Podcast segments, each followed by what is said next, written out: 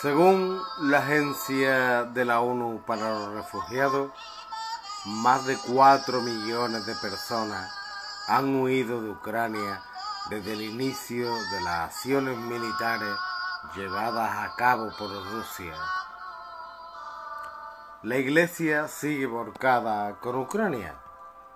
Caritas, la Conferencia Española de Religiosos, la ayuda a la Iglesia necesitada y las propias diócesis han puesto en marcha numerosos proyectos e iniciativas para ayudar al pueblo ucraniano.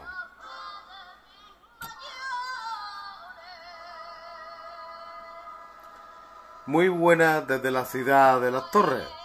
Comenzamos el octavo programa de toda la Semana Santa pidiéndole al Señor paz en este mundo. De este modo haremos hincapié en muchas cofradías que llevan esta vocación tan importante como la paz. Singular, pero aquí en Écija no la tenemos.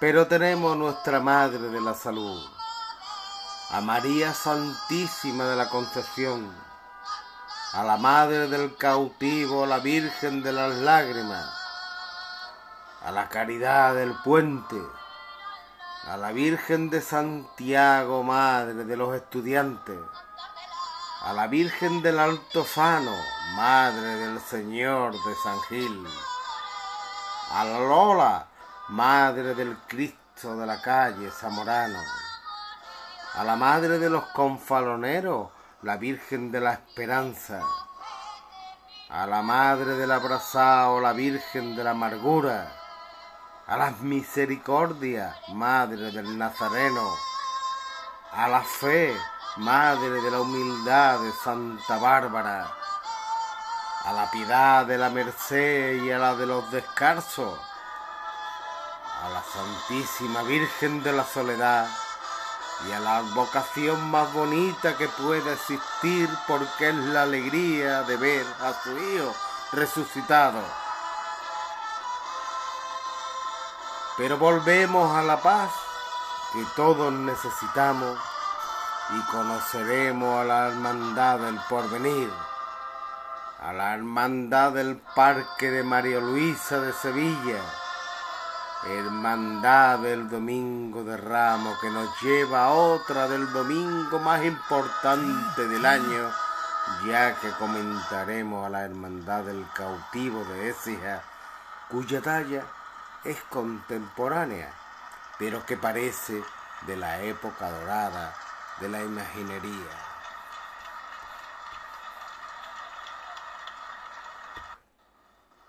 Os aconsejo ver la magnífica imagen de este cautivo que nos transporta a las noticias. Después de las noticias nos vamos a Cádiz con más paz, porque vamos a conocer a la Hermandad de Jesús de la Paz y la Virgen del Amparo. De la Hermandad Carmelita Gaditana volvemos a coger la ruta de la Plata. Esta vez nos iremos un poco más lejos, a seis horas de Écija concretamente, y llegaremos a Zamora.